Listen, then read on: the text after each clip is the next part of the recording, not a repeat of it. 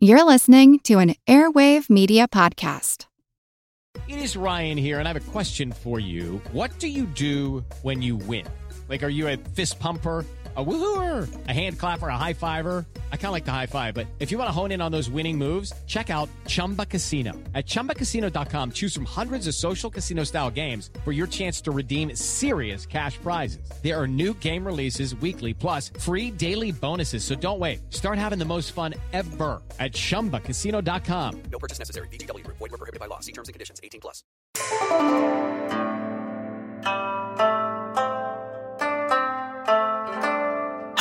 And welcome to the History of China. Episode 217 I'm on a boat.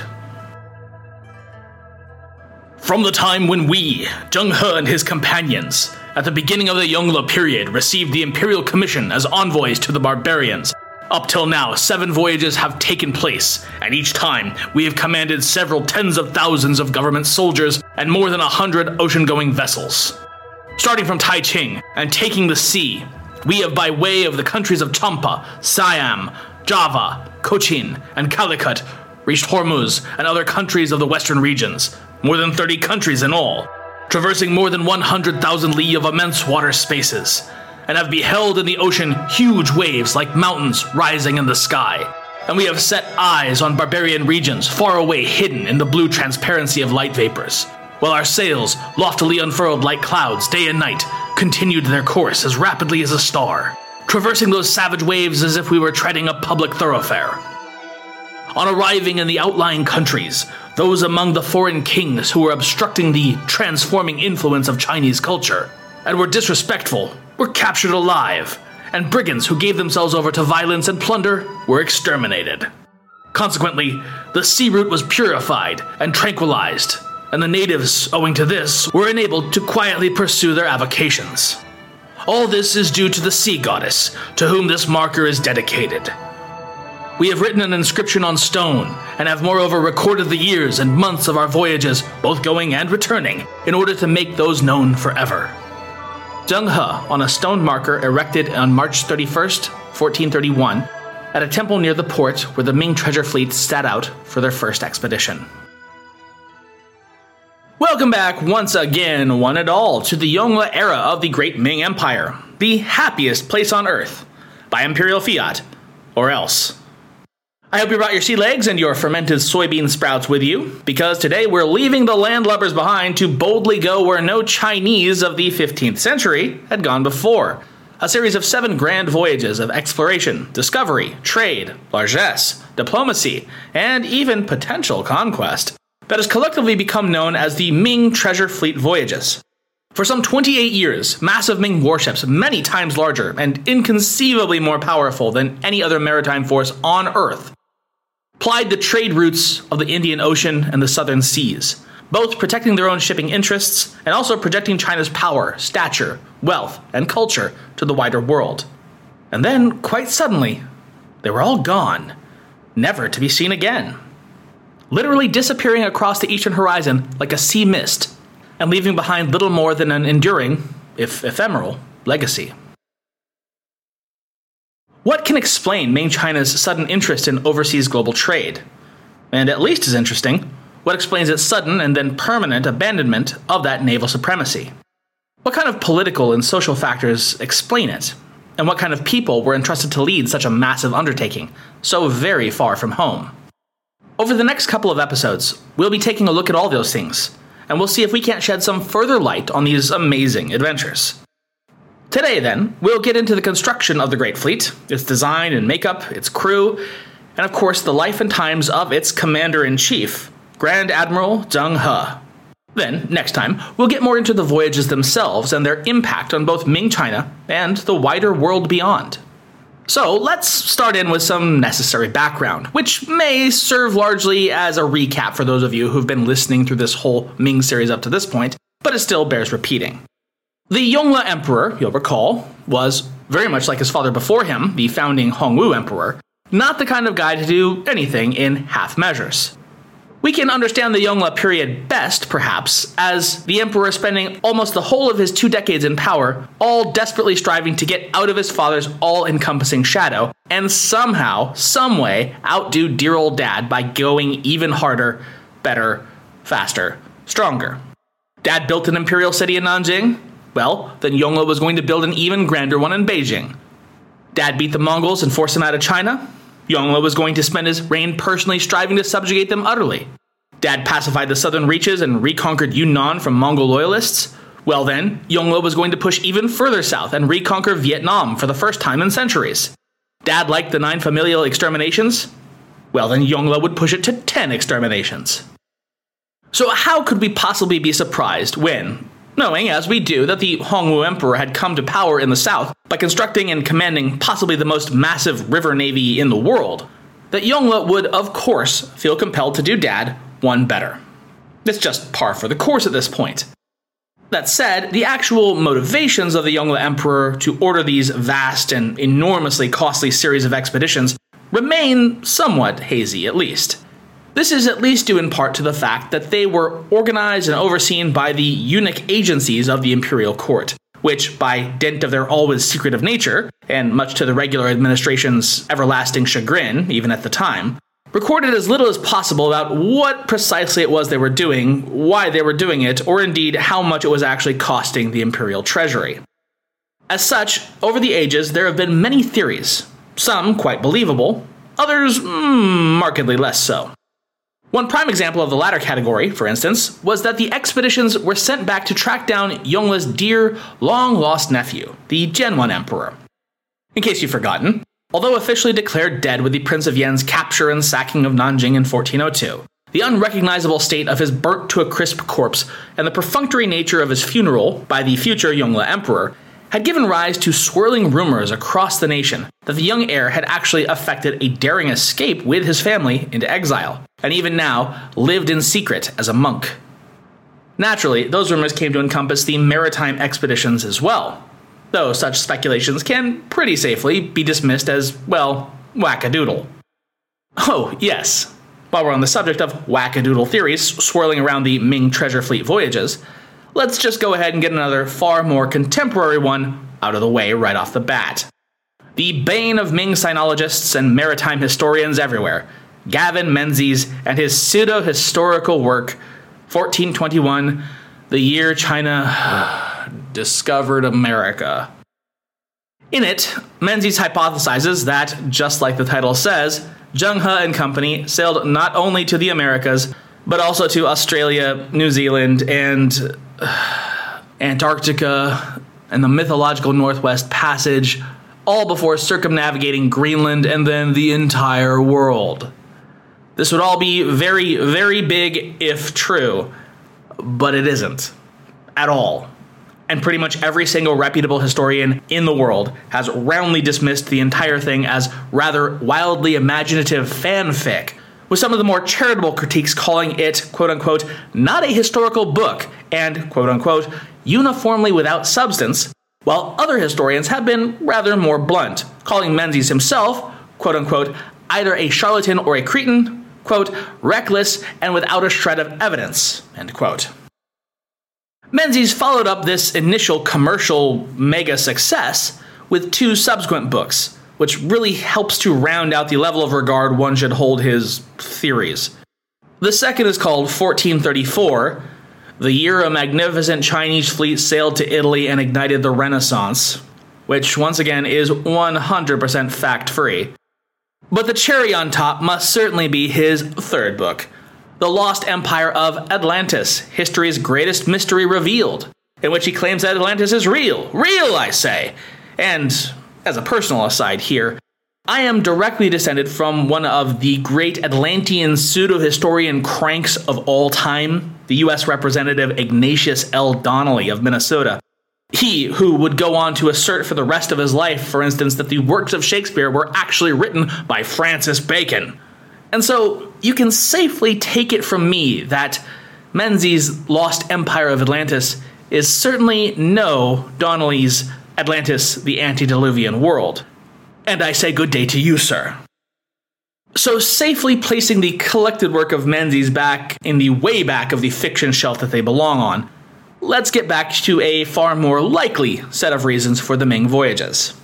Historian Hok-lam Chan puts it very succinctly quote, The emperor undertook the expeditions for a number of reasons. To search for treasure. Zheng He's vessels were called treasure ships, or Baochuan. To display his power and wealth. To learn about the plans of Timur and other Mongols of Western Asia. To extend the tributary system to satisfy vanity and his greed for glory, and to make use of his eunuch staff. In any event, these activities reflected this restless emperor's concept of imperial world order and of foreign relations as applied to the South Seas. Now, regardless of the goals he may have or not had directly in mind in sending forth these voyages, Yongle was definitely not a boat guy. He was comfortable in the saddle, riding beyond the Great Wall, fighting with barbarians, but not on a ship's deck. Obviously, it wasn't going to be him going on these trips. I mean, all else aside, he was the emperor and had emperoring to do. He therefore needs someone to command this mightiest and wealthiest fleet that the world had ever seen, who could be trusted absolutely. And he had just such a person.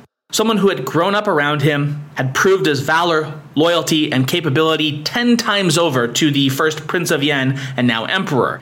None other than the eunuch commander, Zheng He.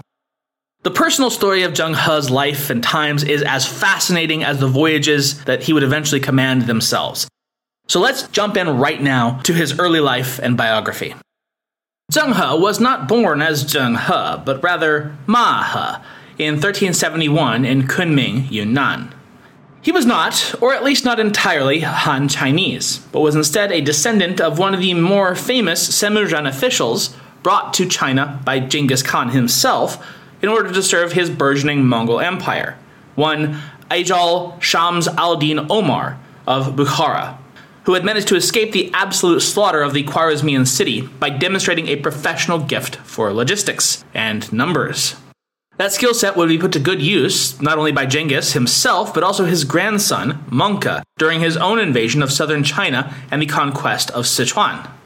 Upon Mongke's own untimely death and Kublai's takeover and the establishment of the Yuan dynasty, Shams al Din was put in charge first of the imperial finances, and then, when he proved a genius at that, he was installed eventually as the first Yuan governor of Yunnan once it had been captured as of 1274.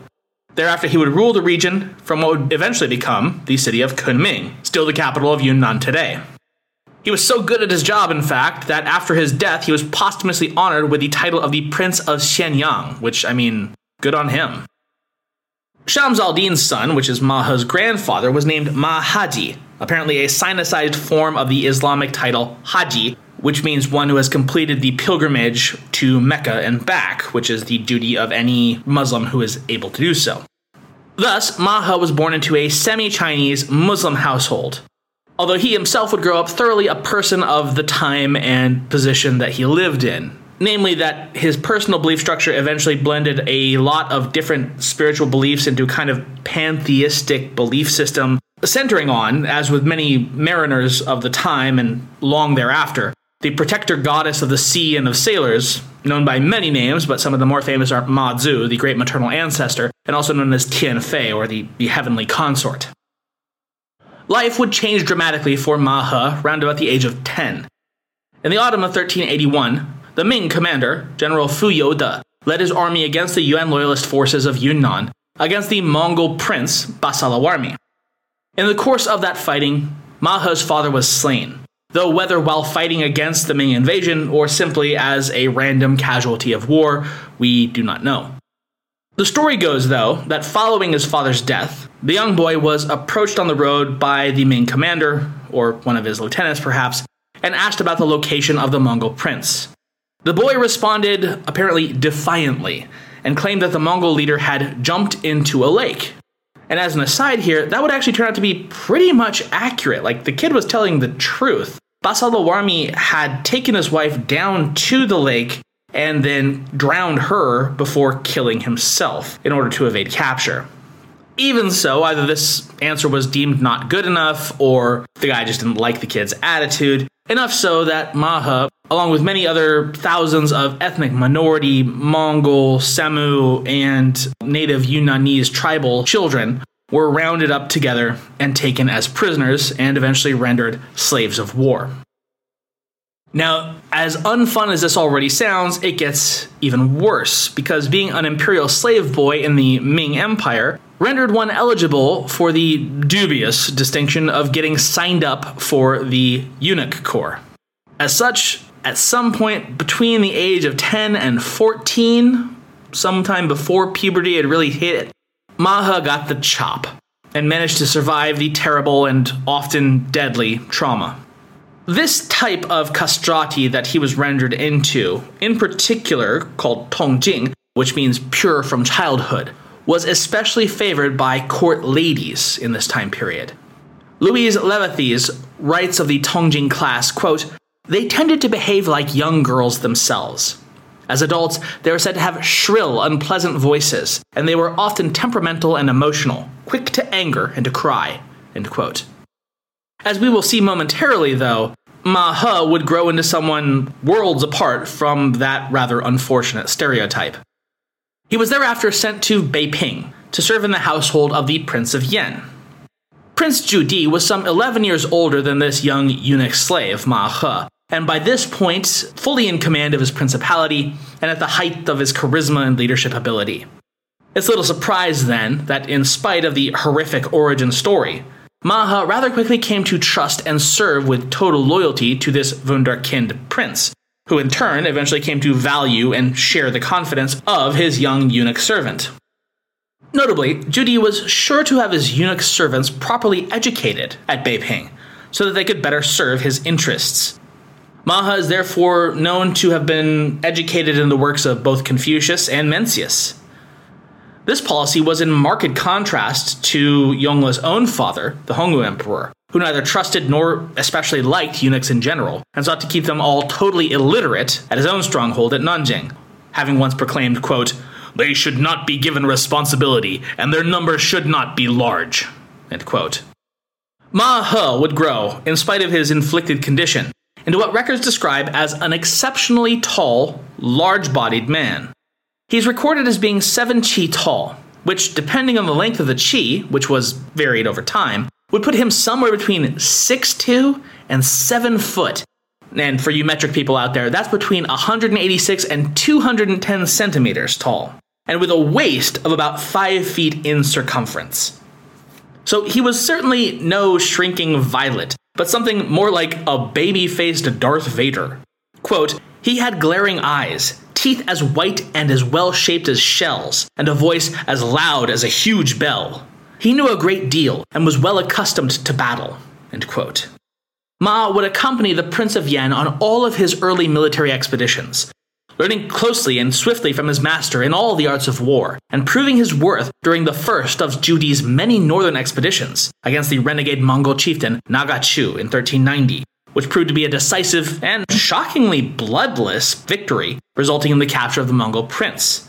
All of this served only to further cement the pair's relationship.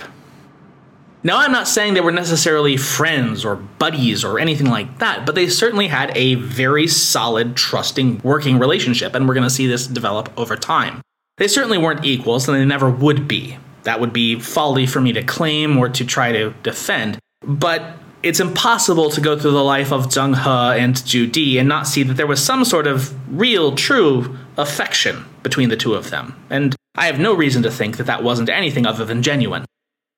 Anyways, seven years later, the Hongwu Emperor died of bed in 1398, and his grandson, the Crown Prince Zhu Yunwen, acceded him as the Jianwen Emperor, and, you know, we know how this goes. We know how that played out. See episodes 210 and 211 for any further details you might need.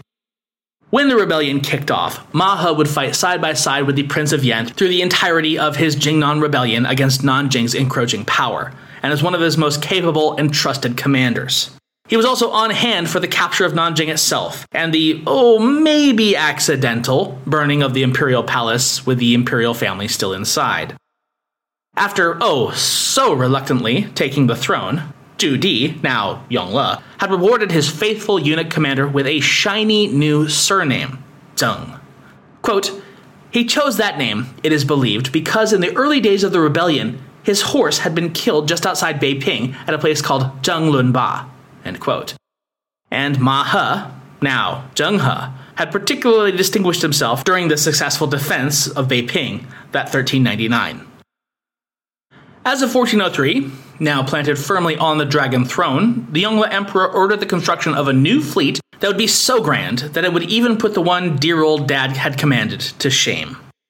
The construction of this new type of fleet, an oceanic rather than strictly riverfaring fleet of the Red Turban Rebellion, or those fleets of the flat bottom shallow seas sand ships designed for transit across the Yellow Sea to and from Korea. These would not just be warships and troop transports, but also vast trading and cargo ships meant for the deep depths of the ocean itself. And it would largely be undertaken at the harbor city of Longjiang, where the waters of the Qinhuai River converge with the mighty Yangtze, just a few miles downstream from Nanjing itself. There, just outside the damaged but still vibrant southern capital, a steady stream of barges shuffled busily back and forth from inland ports, bringing lumber and building materials of every kind to the Longjiang shipyards. Men and horses hauled the goods up the muddy banks to large warehouses. The drum beats that marked the hours heightened the impatience of the supervisors, too often behind schedule. Ships were barely completed before yet another imperial order was issued, demanding more. Step into the world of power, loyalty, and luck. I'm gonna make him an offer he can't refuse. With family, cannolis, and spins mean everything. Now, you wanna get mixed up in the family business. Introducing The Godfather at ChumbaCasino.com. Test your luck in the shadowy world of The Godfather slot. Someday, I will call upon you to do a service for me. Play The Godfather now at ChumbaCasino.com. Welcome to the family. No purchase necessary. VGW Group. Void where prohibited by law. 18 plus. Terms and conditions apply. Over the course of the Yongle era, the city would more than double in size, and its shipyards would come to overshadow even those of Suzhou, which had up until now been the largest in the whole of China. Seven full scale, fully outfitted dry docks that, quote, ran nearly perpendicular to the Yangtze and were separated from the river by high dams. When the ships were finished, gates in the dams were opened, flooding the rectangular docks and enabling the ships to be moved easily into the mainstream of the Yangtze. Guards patrolled the gates of the dams so that no harm would come to the unfinished ships.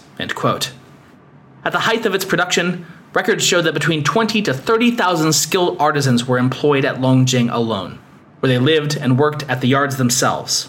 Carpenters, ironsmiths, caulkers, and sail and rope makers all labored tirelessly to fill the imperial orders in teams of about 100 households each, all living and working together year after year. And that doesn't even bring in the tens of thousands of other laborers facilitating this breakneck pace timekeepers, bridge and road builders, caretakers for the draft horses that hauled the raw materials to and around the shipyards, and many others besides. This is not to say, by any means, that Longjiang was the only shipyard tasked with constructing this behemoth fleet. No, this was a burden far too vast for any single facility, no matter its size. As such, the task was spread all across the empire, though, of course, mostly concentrated in the southeastern coastal regions. In May 1403, the Yongle Emperor ordered Fujian to construct him 137 ocean going ships. In August, Suzhou received an order for 200 more ships. In August, the coastal provinces were collectively tasked with retrofitting 188 flat bottom riverboats to be made seaworthy. This frenzy of construction and renovation continued on at blistering pace and without ceasing for the next four years. And by 1407, some 1,681 ships had been made ready to set sail in the name of Great Ming and the glory of its emperor. These were ships of a wholly innovative design compared to the flat bottom Shachuan sand ships of the Hongwu era, which were unsuitable for the rigors of the high seas of the south and beyond. Now, this design wasn't wholly new, but it was actually based on ships harkening all the way back to the Warring States period, some two millennia prior, wherein at the end of the spring and autumn period, King Fuchai of Wu had constructed a shipyard near the mouth of the Min River. King Fuchai would ultimately give his name not only to the city that sprang up there, Fuzhou, and the province encompassing it, Fujian, but also the deep V bottomed ships that his shipyard was famed for constructing to ply the oceans of the southern Chinese coasts, known as Fuchuan. Quote, These boats had sharply pointed hulls, sharp like a knife, which could cut through large waves, and wide, overhanging decks. A keel ran across the bottom of the V shaped hull for stability. Both the prow and the stern were high, and the boat had four decks. The lowest deck was filled with earth and stone for ballast. The second deck had living quarters for the men and a storage area. The third, or top deck, was a combination outdoor kitchen, mess hall, and operations bridge. And the fourth deck was a high fighting platform that sometimes interfered with the function of the sails.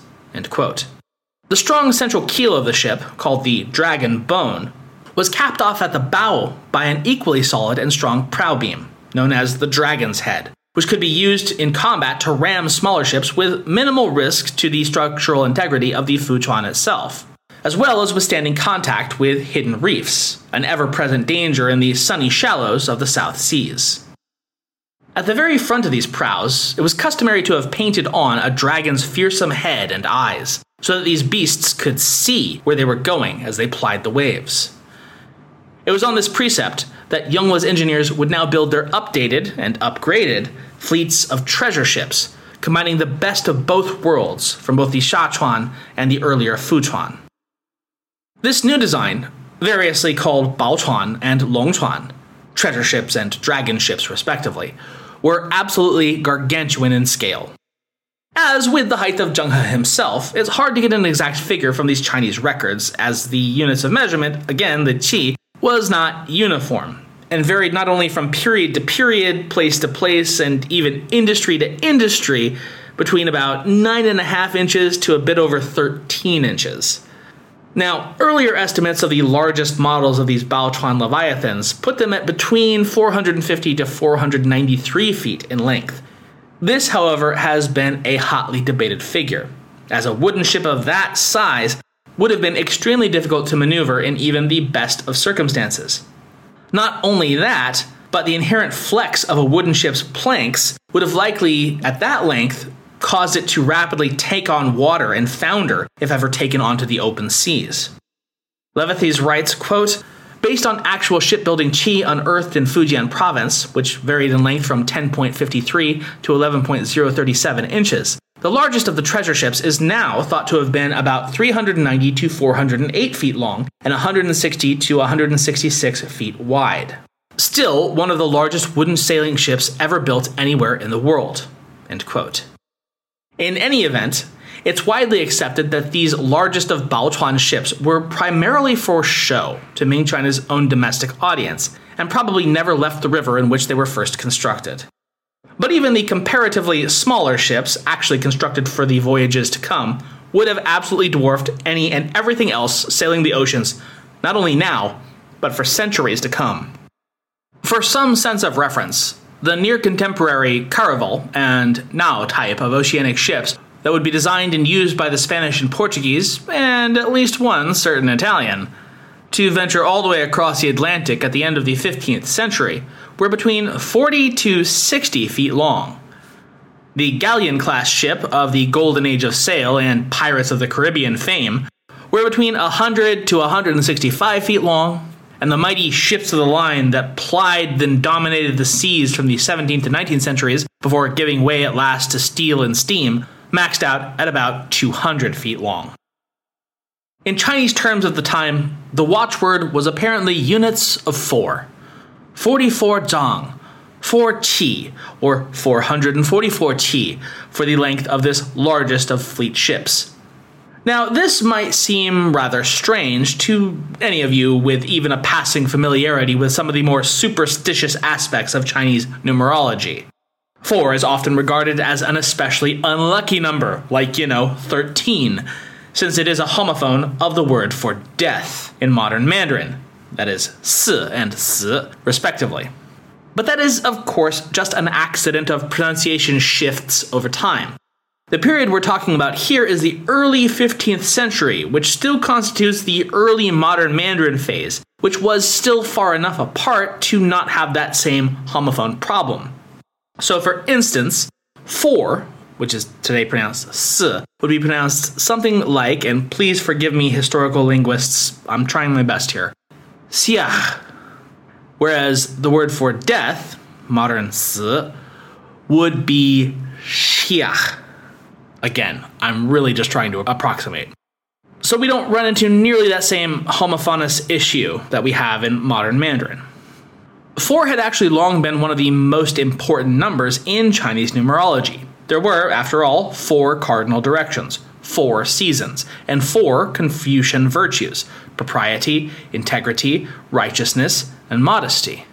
Thus, linking the fleet to such a number was actually considered particularly auspicious to accomplishing the task set out for it, and boded well for the fleet's journeys. For the Yongle Emperor, no surprise here, size was everything. Bigger, bigger yet, the biggest ever. Levathes gives a great side account of another of the Emperor's side projects ongoing at the same time as the construction of the biggest ever fleet. The construction of what was to be a memorial stele to outdo all other steles ever, dedicated, of course, to his father, and to be raised at the Hongwu Emperor's tomb outside Nanjing. She writes, quote, he also ordered the construction of a huge stone stele for his father's tomb. The tablet was supposed to be 135 feet high, 45 feet wide, and about 12 feet thick. But before the work was finished at the imperial quarry at Yanmen, about 8 miles east of Nanjing, the emperor was informed that it was too big and heavy to be moved. Had it been erected, it would have been the largest stone tablet in the world. Today, however, the giant tablet stands majestically in the abandoned quarry, almost free of the huge boulder from which it was carved, a monument to the monumentality of Zhu Di. Some of the engineering innovations designed into these massive ships were truly phenomenal. For instance, already quite wide for their length to provide more stability. The ships were designed with holes in the prows that would, in particularly rough seas, become partially filled with seawater, thereby reducing the motion of the ship as it cut through the waves. A set of four floating anchors, two on each side of the ship and each weighing in excess of a thousand pounds, could be lowered into the waters during rough seas to further reduce pitching. Maybe most amazingly, though, was the introduction of both watertight bulwark compartments, modeled on the multi chambered structure of bamboo stalks, and a raisable and lowerable balanced rudder that made the huge crafts much easier to steer, even in the choppiest of seas. These were both technological innovations that wouldn't be introduced into Western ship designs until the late 18th and 19th centuries. And again, these are all constructed out of wood. Their look upon the waters must have been truly a sight to behold. Rising tall and proud out of the waters like a full on apartment block, crested each with nine massive, staggering masts, equipped with 12 red silk sails. Though not constructed as warships per se, they nevertheless were outfitted with a full complement of top of the line defenses. Though lacking a warship's raised firing platforms or extended planks for boarding actions, these Baochuan each carried 24 sleek, high powered cannons, capable of firing at targets up to 900 feet away.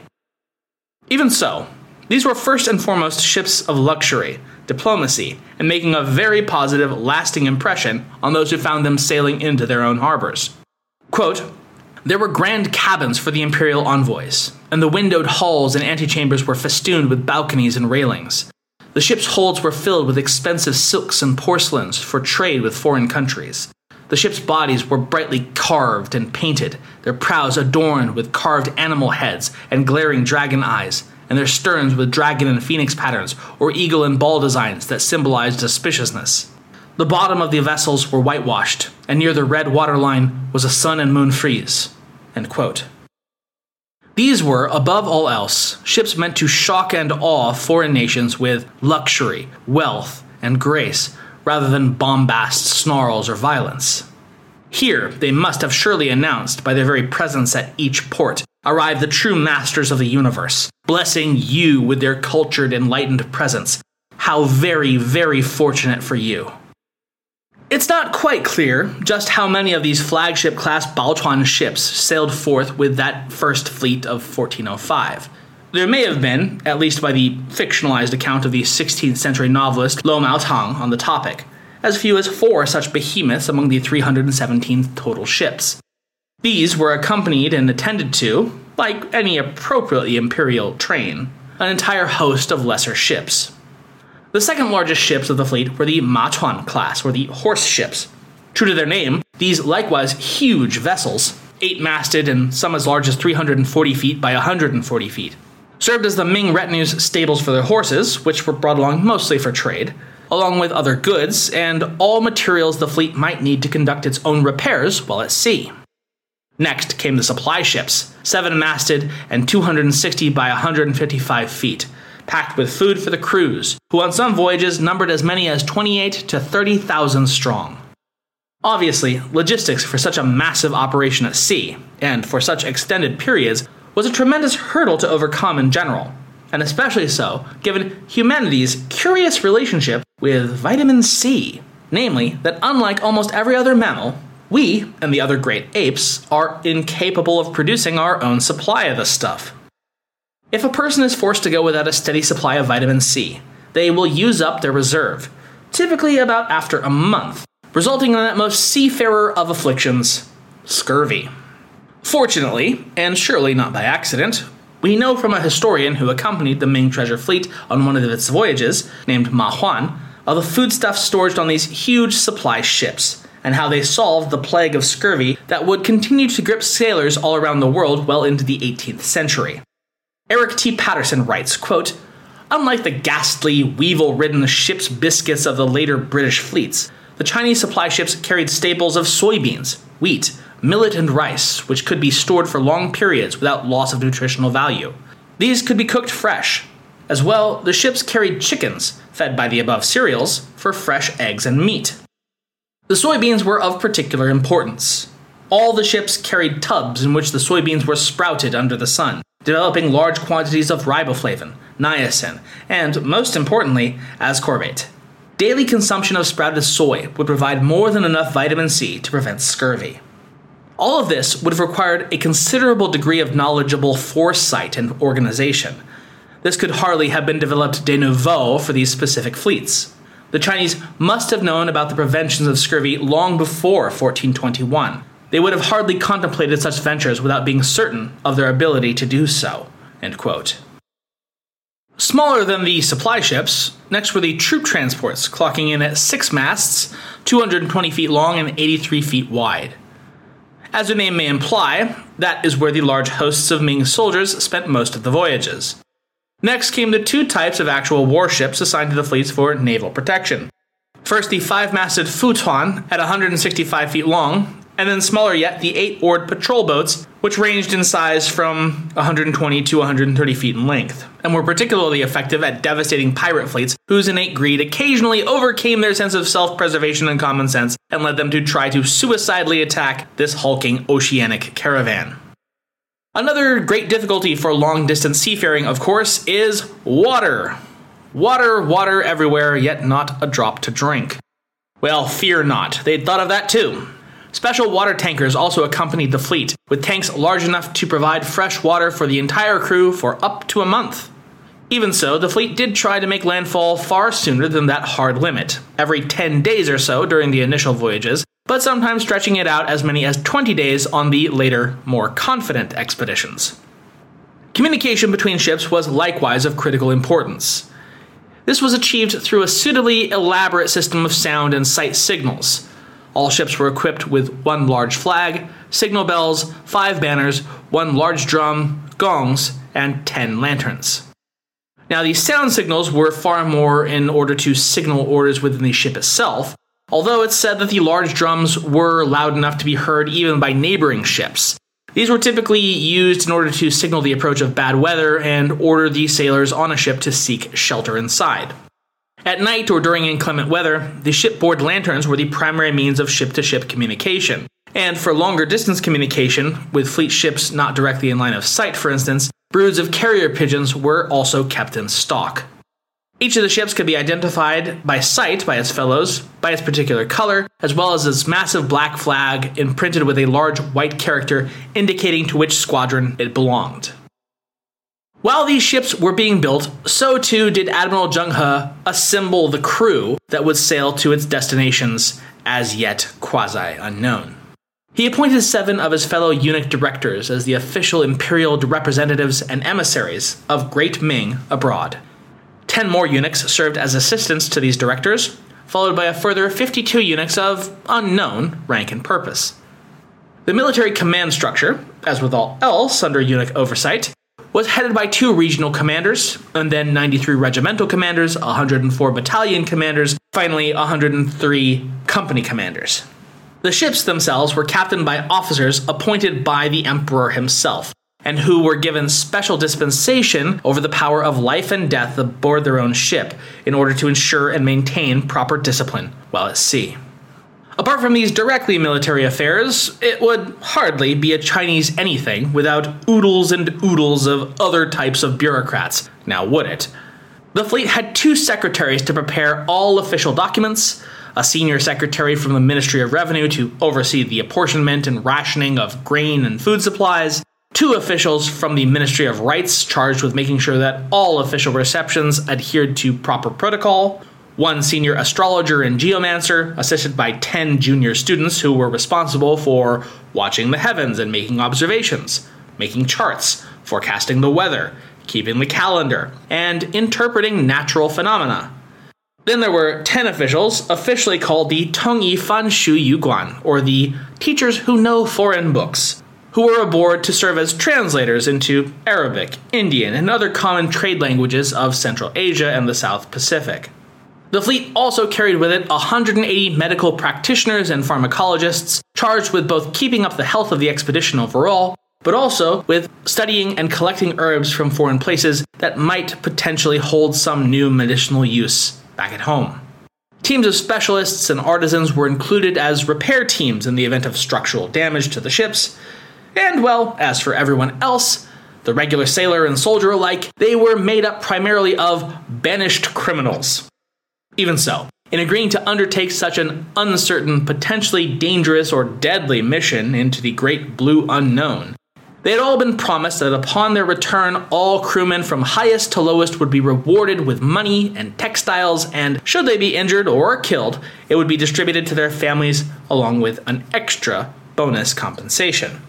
As such, all would share in the spoils of this great mission abroad.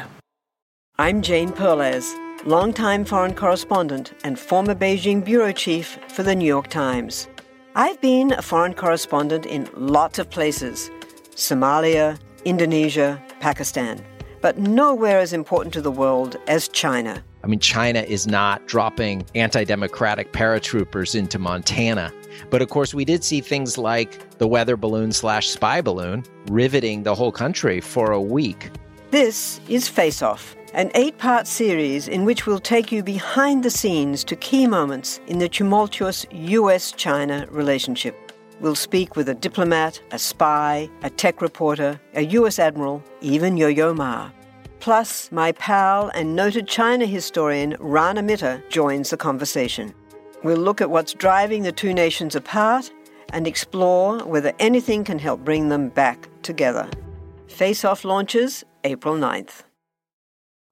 As the work of the Longjiang shipyards continued at its breakneck pace, the emperor himself appeared to rather seriously consider whether or not Zheng He would truly be the right man for the task of leading this terribly important, but terribly dangerous, expedition. Zheng He was 35 after all, not exactly a spring chicken, Although, it is well worth noting that Yongle was by this time approaching 46 himself and still chomping at the bit to go riding off into every single battle at every conceivable opportunity. So, I mean, come on, hypocrite much, Yongle? Anyways, his advisors told him as much, albeit in a far more delicate manner. They said, quote, Let not your imperial majesty forget the old saying that an old horse knows the path. Indeed, like ginger and dates, there are things that become better with age. End quote. The official went on to point out all the reasons that Zheng He was, in fact, the best choice to command the fleet. His positive qualities, he said, were literally written onto his face. The official went on, His face is rough like the peel of an orange. which, I mean, harsh, but it apparently meant that he'd experienced many hardships throughout his life and as such could be trusted to tolerate the hardships that would go along with a two year long mission at sea. So, okay, I guess.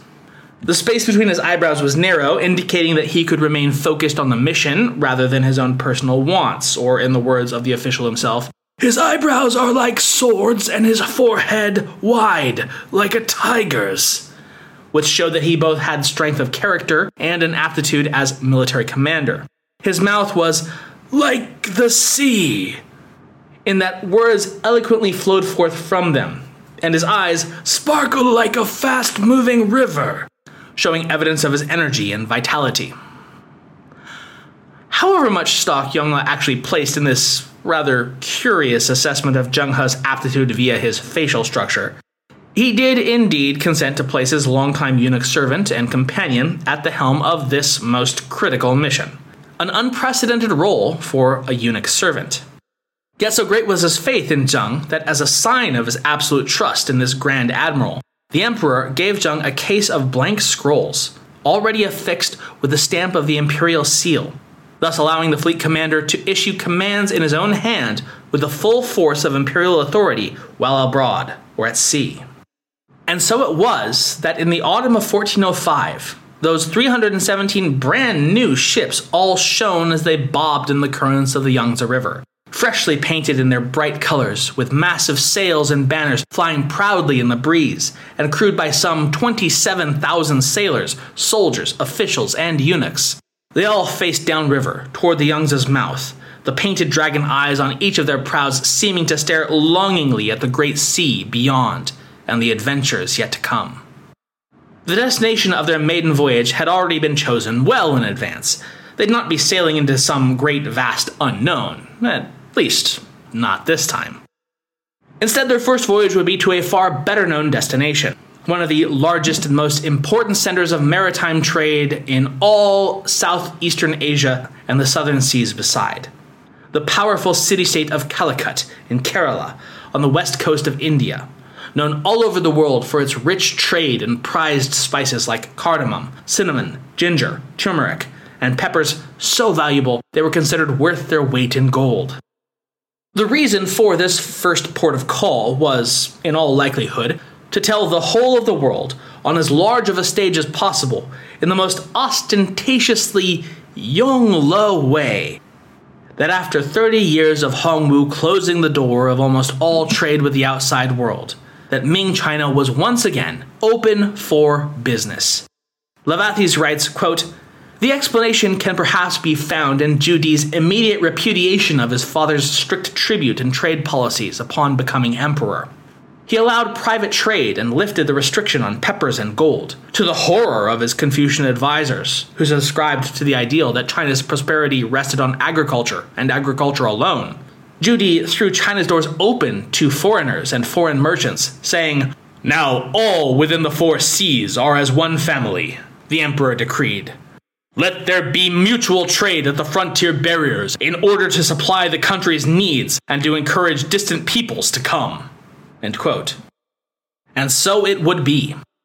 On the eve before the mighty fleet was to depart, the Yongle Emperor himself hosted an enormous banquet for the whole crew, catered with more sumptuous food and wine than even 27,000 could possibly consume, a sign of his boundless generosity and wealth. Imperial presents of silks, gold, and silver were made to each of the sailors, in accordance with their rank and position. And then it was on to an even more serious purpose for this gathering to offer humble prayers and sacrifices to the sea goddess, Tian Fei, that she would guide and protect these sailors who would now seek to transit across her realm. Quote, with burning incense and repetition of prayers, Zheng He and his men honored Tian Fei and asked her guidance. Goats, pigs, and cattle, parboiled and with their feet bound as if kneeling, were presented to her altar, and fake paper money was burned to encourage Guishen, or spirits, to treat her kindly. Even in the remote regions of the four oceans, Tianfei could respond to trouble because she was assisted by two spirits one with a thousand eyes who could see everything, the other with sensitive ears who could hear as far as the winds blew. The goddess also had the power to peer into men's hearts. Prayers had to be sincere and inspired by pure motives. To risk a long voyage on the ocean, where it was believed giant dragons lived beneath the surface, without the good will of the goddess, was almost unthinkable madness. On the same tablet quoted at the beginning of this episode, that Zheng He would ultimately have carved and placed at the same shrine decades later, at the end of his voyages, he would write, quote, Our one fear is not to be able to succeed. But if men are able to serve their ruler with the exertion of all their loyalty, then all things will be successful. If they are able to serve the gods with utmost sincerity, then all their prayers will be answered. With the ceremony complete, the crews retired for the night. Then, the next morning, boarded their assigned ships and prepared to make way. Once all were aboard, the captain of each ship led his crew in additional prayers before the shipboard compass. Quote, prayers to the ancient geomancers, to the great mathematicians and astronomers of past dynasties who had used the water compass with skill. They had braved the oceans and returned safely. Their wisdom was sought in using this most miraculous device with its floating needle. Aboard his own flagship, Admiral Zheng He, of course, led his own men in such a prayer to their magnetic guide and guardian in the many months and years to come, which we'll finish with today. Quote, As the divine swirling smoke rises, with hearts pure and true, we bow down and beseech the messengers of merit to convey by means of the incense in the burner that in this year, in this month, on this day, at this hour, we respectfully entreat the patriarch of this imperially created compass throughout the ages, Yellow Emperor, Duke of Zhou, immortal master of formal ages, divinely knowledgeable about yin yang, Dark Raven, immortal white crane master, and patriarchs of the ages who have traversed the sea, who know the constellations and guiding stars. Those from past times to present day, those who have first transmitted it and those who later taught it, and the great guardian spirit generals of the 24 directions, and all the other immortal masters and spirit soldiers and divine emissaries, all the efficacious spirits of the incense burner, and the protectress of our ships, the celestial consort Tian Fei, brilliant, divine, marvelous, responsive, mysterious force, protector of the people, guardian of the country, and the all seeing and all hearing spirit soldiers of winds and seasons, the wave quellers and swell drinkers, the airborne immortals, the god of the year, and all the local tutelary deities of every place. Come down, one and all, to this incense feast, partake of this sagely vessel. Come riding on auspicious clouds from the ends of the earth. Come down and grace our incense table. Let us seat you in your respective places and carefully prepare a pure goblet that we might reverentially offer the immortal masters a flagon of wine, beseeching them to protect our ships and valuables. As the incense smoke curled and rose to heaven, carrying their assembled prayers with them, the sailors understood that they had placed their fates not only in the hands of the gods and immortals, but also in the command of their leader, Admiral Zheng He to see them through this peril filled journey across the ocean depths and into history itself.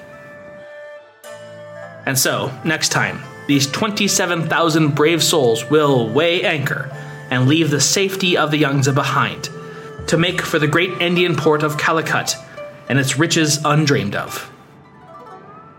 Thanks for listening.